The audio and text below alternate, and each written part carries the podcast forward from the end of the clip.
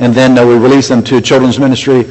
And those going back to children's ministry, can you please let who's ever back there know that we uh, started 15 minutes late so they don't um, leave the church because they're so mad. Good morning, church. It's great to see you this morning. And uh, for those visiting, my name is John. I'm the lead pastor here. And uh, it's a privilege to serve you this morning. Uh, a few things. One is we have an evangelism workshop coming up at the end of October. And uh, the Great Commission is the most important thing on the planet.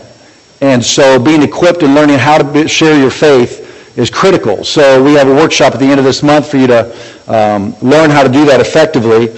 And also, um, every Sunday, uh, I have been looking forward to risk emails coming in. What do I mean by that?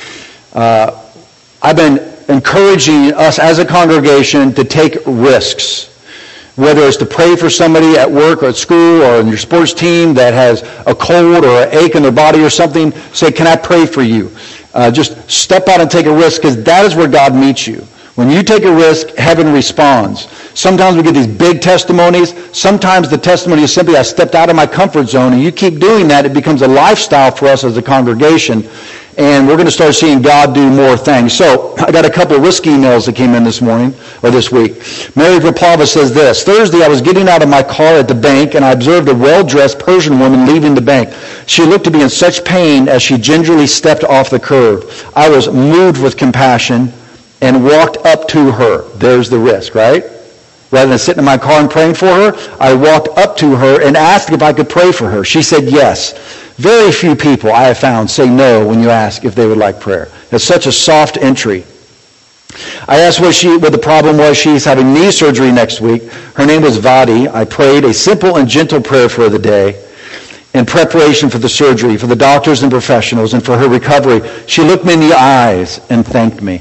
As I didn't know where she was in her faith, my prayer appealed to the Father, and I added the name of Jesus at the end. But Pastor Mark suggested that the way he ends those type of prayers is to add, Father, reveal your incredible love and yourself to them. I never thought to do that, and will include a gentle prayer for their soul in the future when I pray for healing in the physical body. Way to go, Mary. Way to step out and take a risk. I also got an email from Liz Williams. She says, I was in line at Starbucks drive-through waiting for my drink when I felt God speak to my heart and say, talk to the barista at the window. I felt him say to me that the barista was going through a situation in his life where he has, uh, that he's confused and he has to make a tough choice. As I pulled up to the window and got my drink, I said to the barista, I have something for you. Isn't that a great entry? I have something for you. Like the woman at the well, right? When she gave Jesus a cup of water and he gave her the living water, I have something for you. Are you going through a difficult decision right now and a circumstance you have to make a decision? He responded, yes. She said, God just wants me to tell you that he is with you in the decision process and he will guide you. He looked at me and said, wow, really? Thanks. And I drove away knowing God spoke directly to his heart. It was intimidating, but it was also life-giving. Amen? Amen. Way to go, Liz. Way to step out and expand the kingdom on a daily basis. Next week, uh, we have reserved uh, for a Q&A Sunday. We are, I'm going to finish up the book of Romans this morning. And uh, when we do the end of series, one of the things we um, like to do is to have a Q&A at the end of a series. So this week, you need to send in questions to me about the book of Romans and or secondarily outside of the book of Romans just about the issues in life and God's perspective on them and what the Bible would say about them. And so Mark and I will do our best to answer questions that you might have. Uh, if we don't get enough questions in this week, we'll have a message prepared. We'll feed you as our responsibility is. But the Q&As uh, can get pretty darn exciting and a little spicy at times. So this week, send in questions about the book of Romans or outside the book of Romans, and we'll do a Q&A next Sunday. So let's pray. And, pardon me? Uh, just send them, send them to me, john at gatheringplacechurch.org. Real simple. Everybody say it. John at gatheringplacechurch.org. There it is. All right. Okay? Here we go. Let's pray. Jesus, thank you so much for the written, written word of God that is perfect. You are the God of truth. Thank God for it. We thank you, Lord, that we are not confused. We are not wondering about the philosophies of men. We're not wondering about what the core values are that we should be living by because you've made them so clear and plain in your word, and we are so thankful to you for it. We're so grateful for the men and women who went before us that gave their lives so that we could have this book in our laps today. So Lord, open it up to us. Holy Spirit, open it up to us today so we can be fed by the words of the living God. And everybody said, Amen. Amen. Amen. Okay, here we go. This is the wrapping up of Romans. Now I'm doing Romans 15, though the last chapter in Romans is Romans 16, but uh, we got a little mixed up there because of uh, scheduling and stuff. So Mark did Romans 16 last week. Thank you, Mark, very much for that excellent teaching on Romans 16. Today we are doing Romans 15. And we're going to start with verse 7 because last time I taught, I taught on Romans 14 all the way up through Romans 15, verse 7. So I want to springboard off verse 7 again. So Romans 15, verse 7 says this, Accept one another then, just as Christ, just as Christ accepted you, in order to bring praise to God. Now I know this verse is confusing. I mean, in the grammatical structures, it can be a little awkward and confusing. And the words in here, there's multiple words for accept, receive, embrace. You know, if you break this down, it's complicated.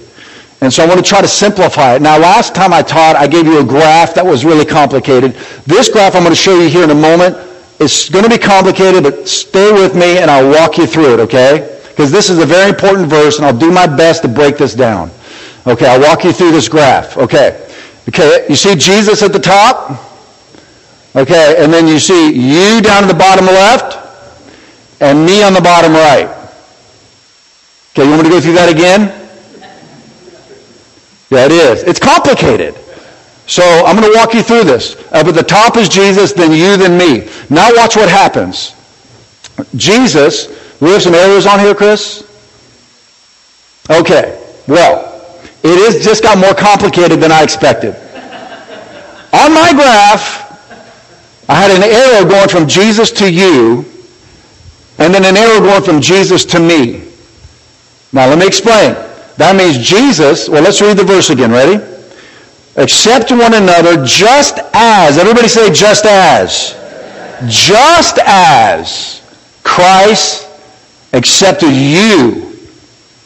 So the third arrow let's go back. The third arrow, if it was up here, is an is an arrow between you and me. Jesus accepted you. Jesus accepted me. And then he says, now we are to accept one another just as. Can someone explain to me what just as means? Say it out loud. How did Jesus accept you? was because you were part of the right denomination, because you had the right amount of money, because you came from the right family, because you have the right skin color, because of your education. I mean, did God look down from heaven and see you and go, wow, what a specimen. Jesus, we've got to have this one because it'll up our heavenly profile. Is that how Jesus accepted you? No, how did Jesus accept you? Unconditionally. Will everybody say that? Unconditionally. Think about you when he accepted you. I was thinking about this process that Kavanaugh just went through for the Supreme Court. And I thought, I said to my wife, if that was me, I would be cooked, fried, and filleted. Because there is enough evidence on me for me to be destroyed. When Jesus found me, I was not acceptable. But he accepted me. That's why we can't judge one another. Who are we to judge another? I'm going to read this again. Accept one another. Everybody say just as. Just as, Christ accepted you. The way I do this is most of the time when I remember to, and it really helps. Whenever I'm interacting with somebody, a family member, or maybe a classmate, or a teammate, or a work associate, a stranger, whenever I'm interacting with somebody, I imagine Jesus right between us. I'm telling you, you put Jesus between you and them, it changes the way you relate. Because the reality is Jesus loves every individual. You and I don't, but when we in our imagination put Jesus between me and you put him between you and your spouse, between you and your kids, between you and your parents, between you and your work associates, between you and your Facebook post, Think about it. Think about it. If when on Facebook you are about to type and you put Jesus between you and your post before you write it, do you think the post would look a little different? You see, we can call ourselves Christians and say, oh, yeah, I'm a Christian, I go to church. But when I'm on Facebook, I'm doing my own thing. With my spouse, the way I relate to my spouse, I'm doing my own thing. With my money, I'm doing my own thing. You see, that is not Christianity. Christianity is you and I who have come to Christ are literally citizens of heaven. And there is a culture in heaven called the kingdom of God. It has core values, it has ways of thinking, ways of seeing, ways of behaving. And Paul says this, the Apostle Paul says, you and I are citizens of heaven temporarily living in the earth. So there is a superimposed kingdom of God value system that is superimposed upon the cultures of the earth. And you and I are not to be living according to the culture, the value system, the philosophies of men and women who teach and preach in the earth anything other than the kingdom of God. Otherwise, we are not the salt and light of the world. I was talking to one of our team leaders this week, and he said, when, he, when I'm at work, he says, oh, it's so easy to fall into the conversations, the jokes, the, the, the, because when you're the odd person out, nobody wants to be the odd person out. I'll be honest. Well, not that I have to tell you this, when you have decided that I am going to be a kingdom Christian, I am going to be a son and daughter of God, son or daughter of God, living according to the biblical values while I live in the earth, you are going to experience more loneliness socially than you ever would if you did not decide you were going to live as a follower of Christ. Because when you're at school, you're going to be the odd person out. When you're at work, you'll be the odd person out. On your sports team, you're the odd person out. And it can be a little awkward. It can be a little strange. Now, if you're being obnoxious and superior and judgmental and weird, that's on you. But if you are just simply saying, I live according to a different kingdom. Jesus said, if my kingdom was of this earth, my Father would send 12 legions of angels and deliver me. My, my kingdom is not of this world. He told you and I we're in it, but we're not of it. That's the key.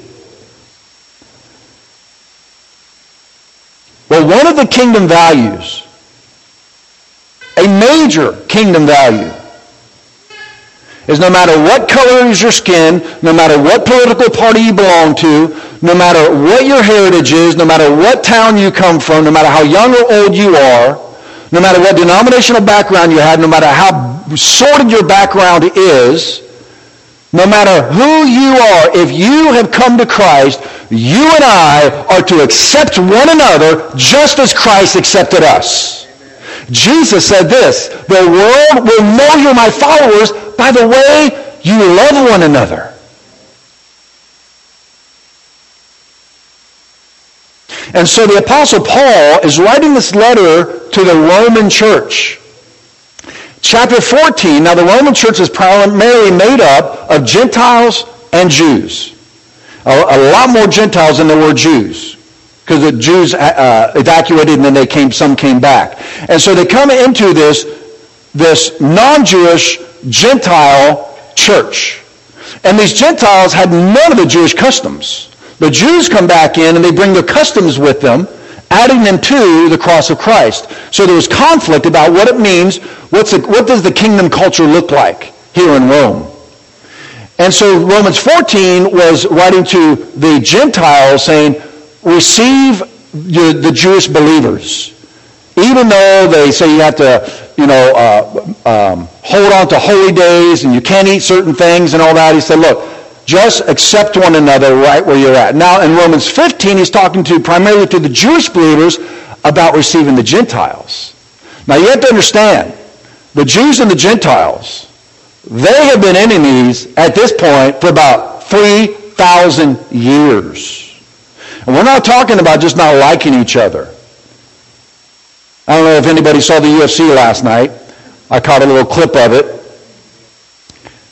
And, uh, you know, McGregor, who was smack talking, and the guy he was fighting smack talking seriously before the fight, and then they fought, and then there was a brawl after, and people getting punched and knocked out that were not supposed to be in the ring and all. It's just, it was mayhem. That was all built up by just a very short history of hating each other and then they met and bam!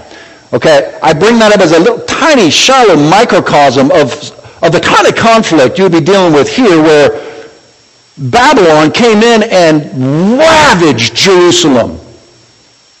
I mean, tore down Solomon's temple, took all the best men and women as slaves into Babylon and just decimated the capital of Judaism in Jerusalem. And then the Medes came in, and the Persians came in, and the Greeks came in, and now the Romans are occupying Jerusalem. And, and here the Jews are in Rome, and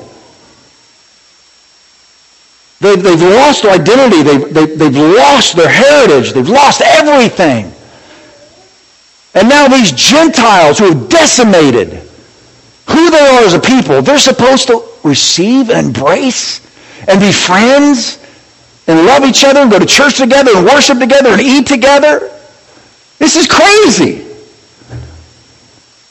And so Paul goes on in verse 8 and says this, For I tell you that Christ has become a servant of the Jews on behalf of God's truth to confirm the promises he made to the patriarchs. So first, he's saying Jesus came to the Jews as the Messiah to fulfill the promises to the, the, the, the forefathers that the Messiah would come so that the Gentiles may glorify God for his mercy. In other words, bringing in a people group that nobody ever thought was supposed to be part of the kingdom of God. Then he quotes four Old Testament verses to just drive this home to the Jewish believers. He says, Therefore I will praise you among the Gentiles. I will sing hymns to your name. He's quoting Old Testament verses here so the Jews can see that God's plan was always to have non-Jews in the kingdom. Again it says, Rejoice, O Gentiles, with his people. And again, praise the Lord, all you Gentiles, and sing. I could see, see some of the Jews right now going, No, no. I mean, the paradigm's just shattering here.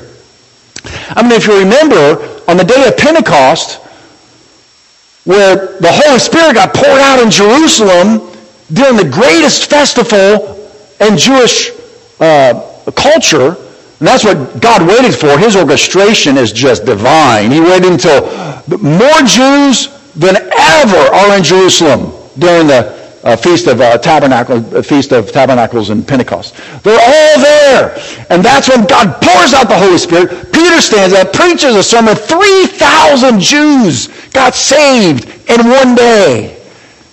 And then by the end of the week, there were 8,000 Jews saved. Doesn't mention any Gentiles. In fact, it doesn't mention any Gentiles until Acts chapter 10. And yet Jesus said to the Jews, he said to his apostles, he said, as he was leaving the earth, go into all the world. Preach the good news of forgiveness through me to all people. Uh, clearly in their mind, through their grid, they interpreted all people as all Jewish people. This is what we do. We have grids, we have screens, we have filters that we hear God through. And our filters are are not even close to being as gracious and wide and open as God's is. To the point where Peter, who was his like inner circle disciples who lived with Jesus three and a half years, saw him minister to the Samaritan woman, saw him minister to the Syrophoenician woman, saw him ministering to these non-Jews. They were with Jesus, God in the flesh, and yet it's Acts chapter 10 where God has to give Peter a vision about eating unclean animals, which represented the Gentiles. Get the gospel too, Peter. Our prejudices are deeply entrenched in all of us. And it takes the Holy Spirit to shake those things and break those things up so that we can be ministers of Christ to the world. And I'm talking about Republicans to Democrats and Democrats to Republicans. I'm talking about Baptists to Pentecostals, Jewish believers to non-Jewish believers, black, white, yellow, green, old, young. In Christ Jesus, we are one.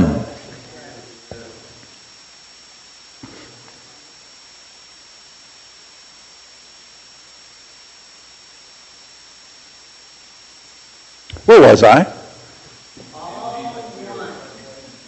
Just before that.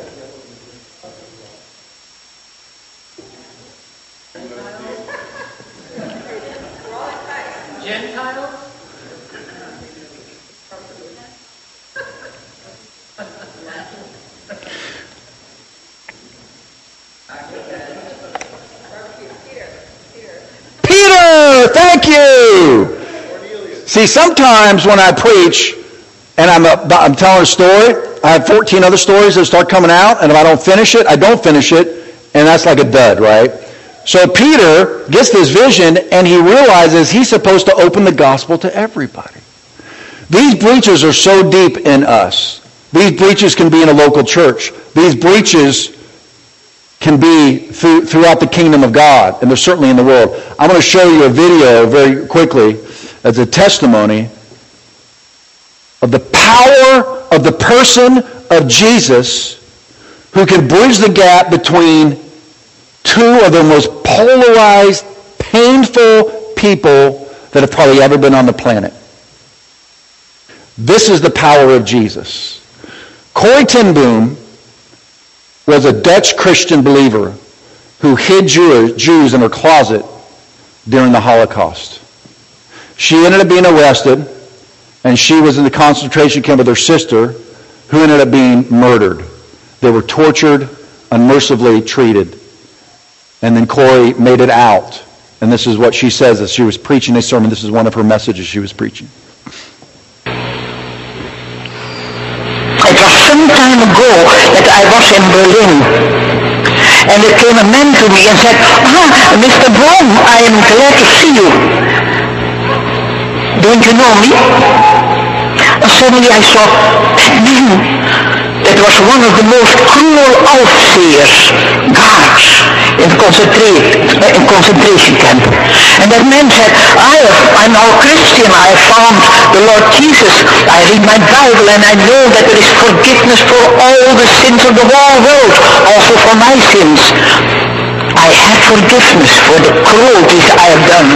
But then I have asked God grace for an opportunity that I could ask one of my very victims forgiveness. And Fräulein ten Boom, one sin you forgiven, will you forgive me? And I could not. I remembered suffering of my dying sister through him. But when I saw, when I experienced that I could not forgive, suddenly I knew I myself have no forgiveness. Do you know that Jesus he said that? When you do not forgive those who have sinned against you, my heavenly Father will not forgive you your sins.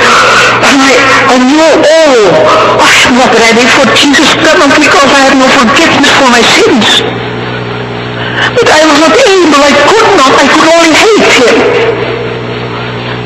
And then I took one of these beautiful text, one of these boundless resources, Romans 5.5. The love of God is shed abroad into our hearts through the Holy Spirit who is given to us. And I said, thank you, Jesus, that you have brought into my heart God's love through the Holy Spirit who is given to me. And thank you, Father, that your love is stronger than my hatred and unforgiveness. That same moment I was free. And I could say, brother, give me your hand, and I shook hands with him. And it was as if I felt God's love stream through my arms. You never touch so the ocean of God's love as that you forgive your enemies.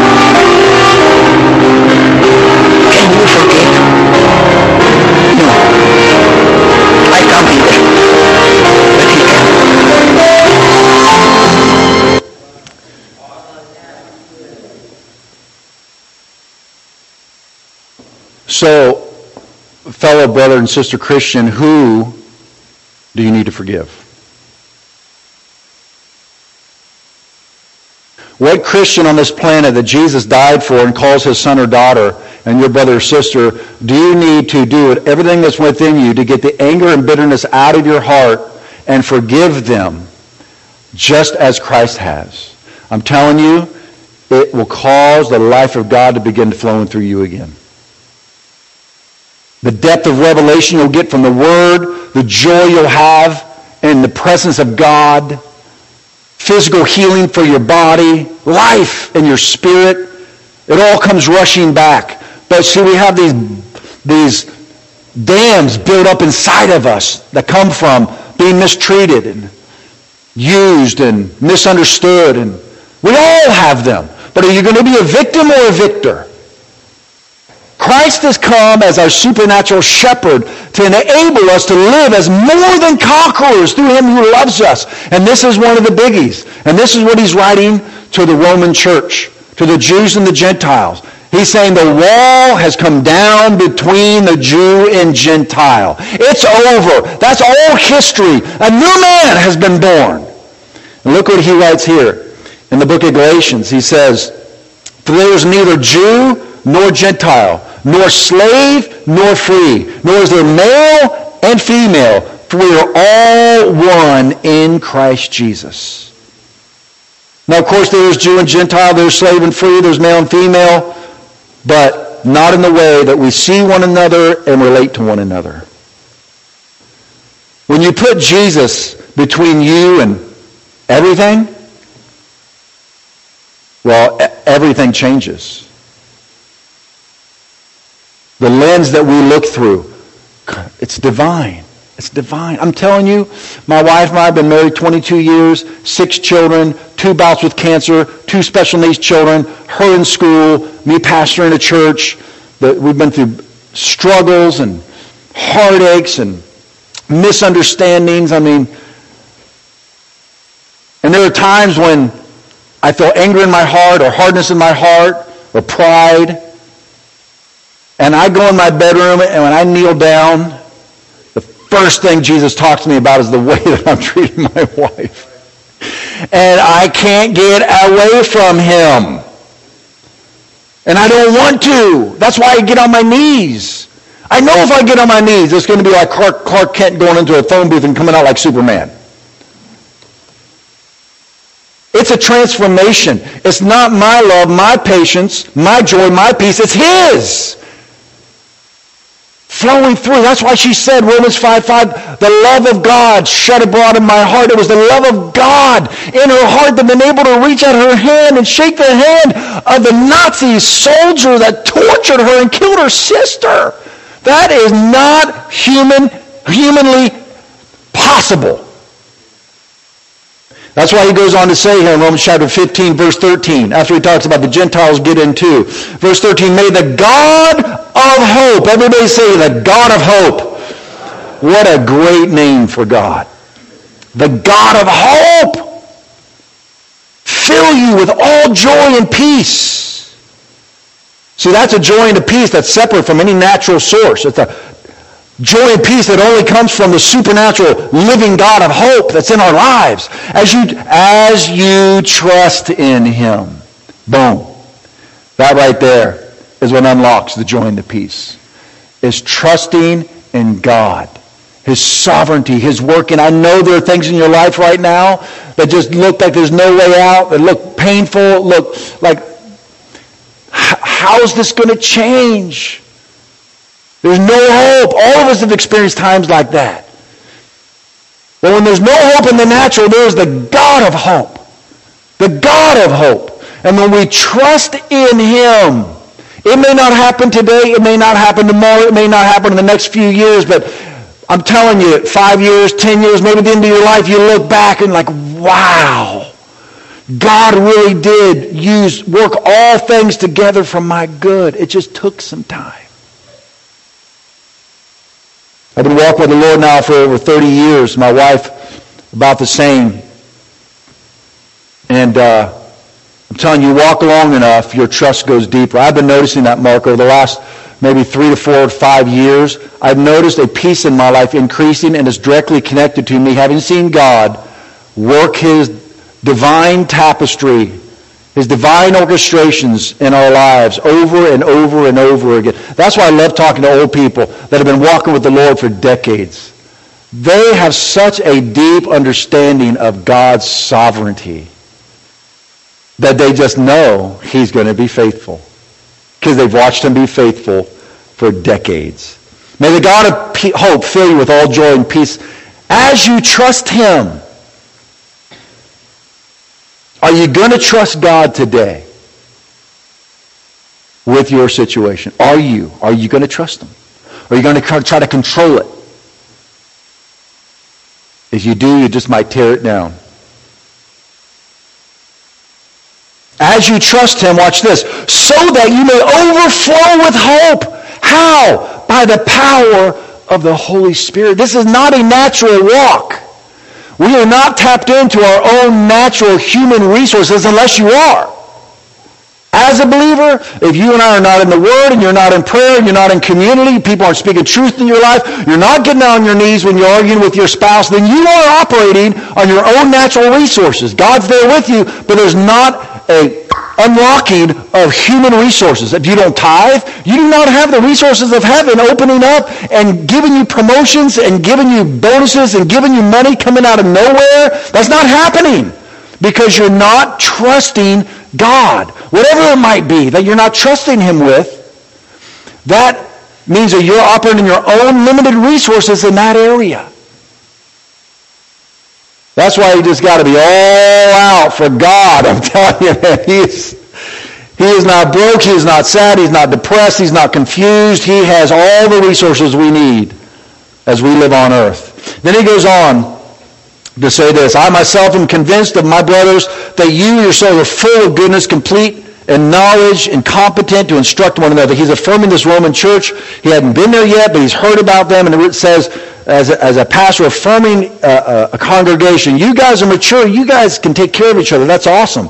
And I've written to you quite boldly on some points as if to remind you again, because of God's grace is given to me, to be a minister of Christ Jesus among the Gentiles. Or he's talking about the Gentiles again to the Jews with priestly duty of proclaiming the gospel of God so that the Gentiles also might become an offering acceptable to God, sanctified by the Holy Spirit. Therefore I glory in Christ Jesus. Now watch this.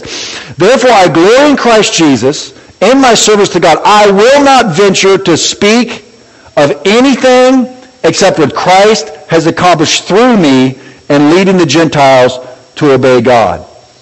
One scripture says, may I never, well, look at Look what Galatians 6, 14 and 15 says. He says it again to the Galatians church. It says, May I never boast except in the cross of our Lord Jesus Christ, through which the world has been crucified to me and I to the world. Neither circumcision nor uncircumcision means anything. What counts is the new creation. This is so important. As you and I advancing the kingdom of God and we bear fruit and things happen and God uses us. You pray for the sick and they get healed. You're leading more people to Christ than others around you. You give and others don't and then God blesses you financially and you get into this giving and receiving thing and you, you excel. May you never boast about anything except what Jesus Christ has done through you. Amen. Lest spiritual pride enters our hearts. May charismatics never boast to a non-charismatic about how we flow in the gifts of the Spirit. I hate the term full gospel because you just call our brothers and sisters that are not charismatic half gospel people. That's not going to draw them across the bridge into the full gospel. Paul had led hundreds of thousands of Gentiles into the kingdom of God. He says, but may I never boast about it. Because here's the truth. You and I can never lead somebody to Christ. Only the Holy Spirit can do that. You and I, at best, are just donkeys that are carrying a message and we simply tell them about forgiveness in Christ, and then God gives them the faith to believe. The Holy Spirit takes that word of the gospel that came out of your mouth and goes into their soul, boom, creates the new birth, their eyes pop open, and they believe. You and I had so little to do with that, it's almost not even measurable. All we did was step out and we shared the gospel. And then God did the rest. That's why Paul says, I have nothing to boast about but what Christ has done in my life. I love the scripture in Philippians. He says this in Philippians 3, 7, and 8. But whatever were gains to me, I now consider loss for the sake of Christ. What is more, I consider everything a loss because of the surpassing worth of knowing Christ Jesus my Lord, for whose sake I have lost all things, and I consider them garbage that I may gain Christ. Do we want the applause of people or the applause of God? And then he goes on to say in Romans, as we come to a close here, Romans 19, by the power of signs and miracles through the power of the Spirit. So from Jerusalem all the way to uh, that city, I have fully proclaimed the gospel of Christ. Here he gives us the power package, which we talk a lot about here at the Gathering Place Church, miracle signs and wonders. We've seen God do a lot of supernatural things. I was talking to our apostle from India, Kumar, Kumar and his wife Sashi, who I went to India with, my, my daughter Bella and Stephanie, and uh, some others here from the Gathering Place. We went to India in June, and so Kumar's wife, Sashi, said her dream is to come to San Diego someday. So they just came last week, and we housed them and we spent uh, uh, three days with him. He said in India, as he does signs, miracles, and wonders, he said eight out of ten people, and he's, he's helped build over 600,000 churches, house churches, in 12 different countries. He said eight out of ten Hindus and Muslims have become Christians through seeing signs, miracles, and wonders. Acts chapter 8, it says that the whole city came to Christ because they listened to what Philip had to say because they saw the signs, miracles, and wonders. The Bible says in Acts chapter 2 that Jesus was proven to be the Son of God by the signs, miracles, and wonders that God did through him. So we highly value signs, miracles, and wonders. But here's something else Kumar said. Let's continue to read. He says, In verse 20, it has always been my ambition to preach the gospel where Christ was not known so that I would not be building on someone else's foundation. Rather, it is written, those who are not told about him will see, and those who have not heard will understand. This is why I often have been hindered in coming to you. But now that there is no place left, that's why this movement we're part of called No Place Left, it comes right from the scripture. Now that there is no place left for me to work in these regions, I'm going to be coming to you. Uh, Kumar's passion is to preach the gospel where it has not been heard. And let me tell you something. He was here in San Diego, and I said, Kumar, here's the truth. Many of our missionaries now say they don't need to go overseas to reach unreached people groups. They can stay right here in San Diego. Because we are a metropolitan city with multiple ref- refugees and, and, and uh, people groups that have never heard the gospel of Jesus Christ. I've led many people to Christ here in San Diego that have never even heard of the name of Jesus. There are 20, there are 20,000 Indians here. I just preached at an Indian church last Sunday in Poway. Five different languages spoke just in that one church. There's hundreds of languages in India alone, and cultures and people groups. And uh, so he wants to go after those who have never heard the gospel. So Bell and I went with him. We went to this village.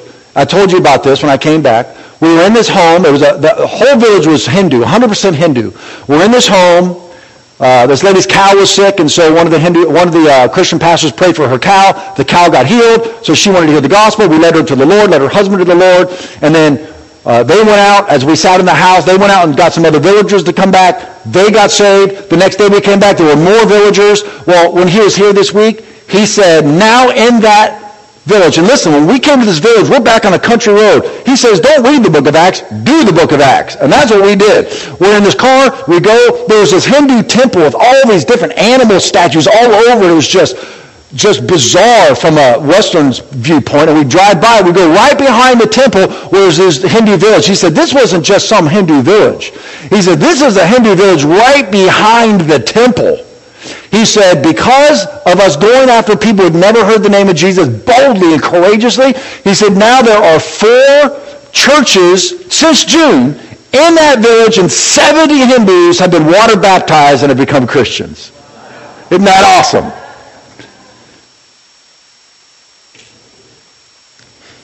And then he goes on, as we close up this chapter, in uh, verse 26 and 27, he talks about uh, receiving an offering and bringing it to the uh, Jerusalem church, it says in verse 26, For Macedonia and Achaia, those are Gentile churches, were pleased to make a contribution for the poor among the saints in Jerusalem. In Jerusalem, there was a famine. So the Gentile churches were sending an offering that Paul was going to carry with him to Jerusalem to the Jewish believers there. Isn't that just beautiful love? That's, that's, that's FNC, Family Needs Connection, that, that the Williamses oversee. When there are needs in our congregation, they hear about them and they do something about it. And they employ us to make sure that we're meeting the needs of everyone in our congregation.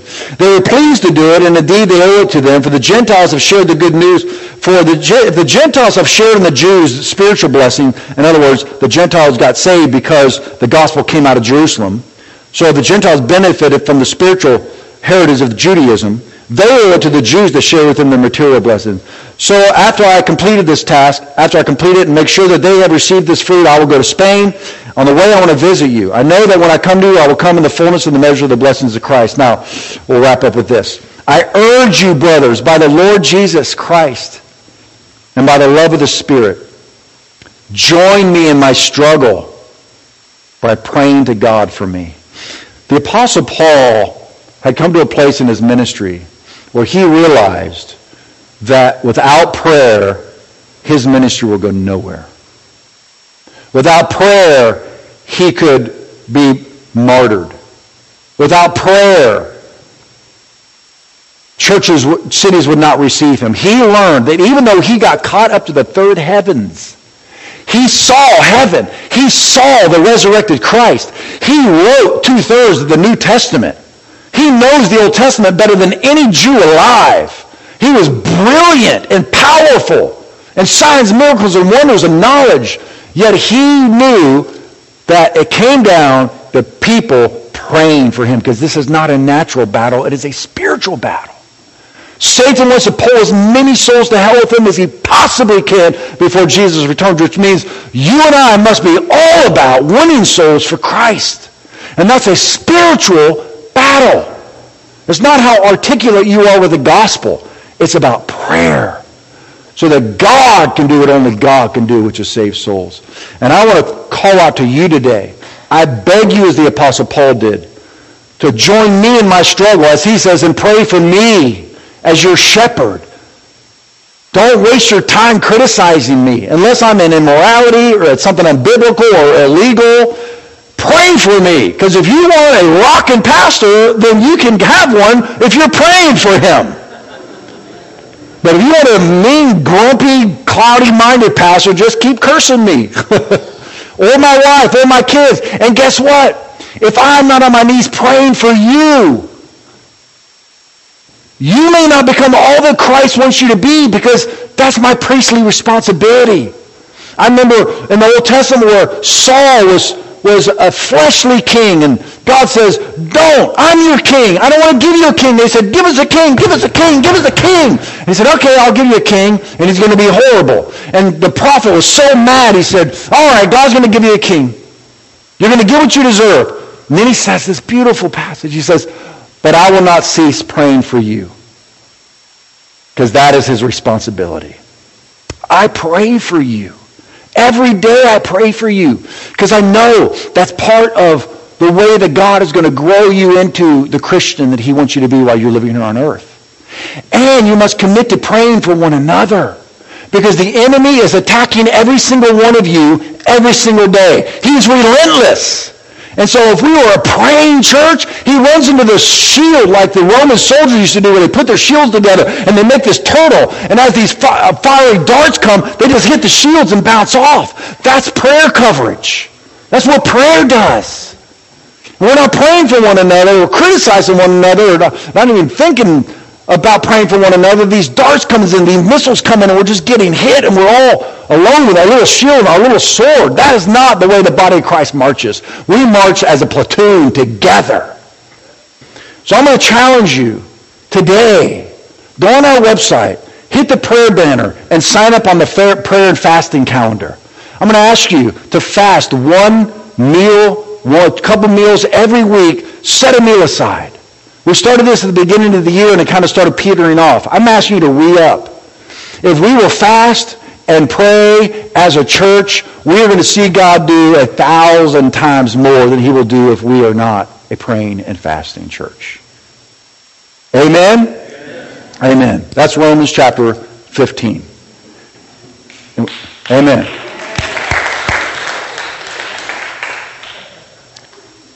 So who do you need to forgive? Who do you need to reconcile with? Where do you need to trust God that you're not trusting him? Do you need to up your fasting and prayer life so that God can make your heart tender and you can get praying for your church and for your pastor and for your family again so that the God of hope can fill you with all peace and joy as you trust him, so that you may abound in hope by the power of the Holy Spirit. Let's just come to the Holy Spirit together this morning as we close. Ask the Lord right as we're in this moment of prayer as you're praying to him. Do you hate the Democrats? Do you hate the Republicans?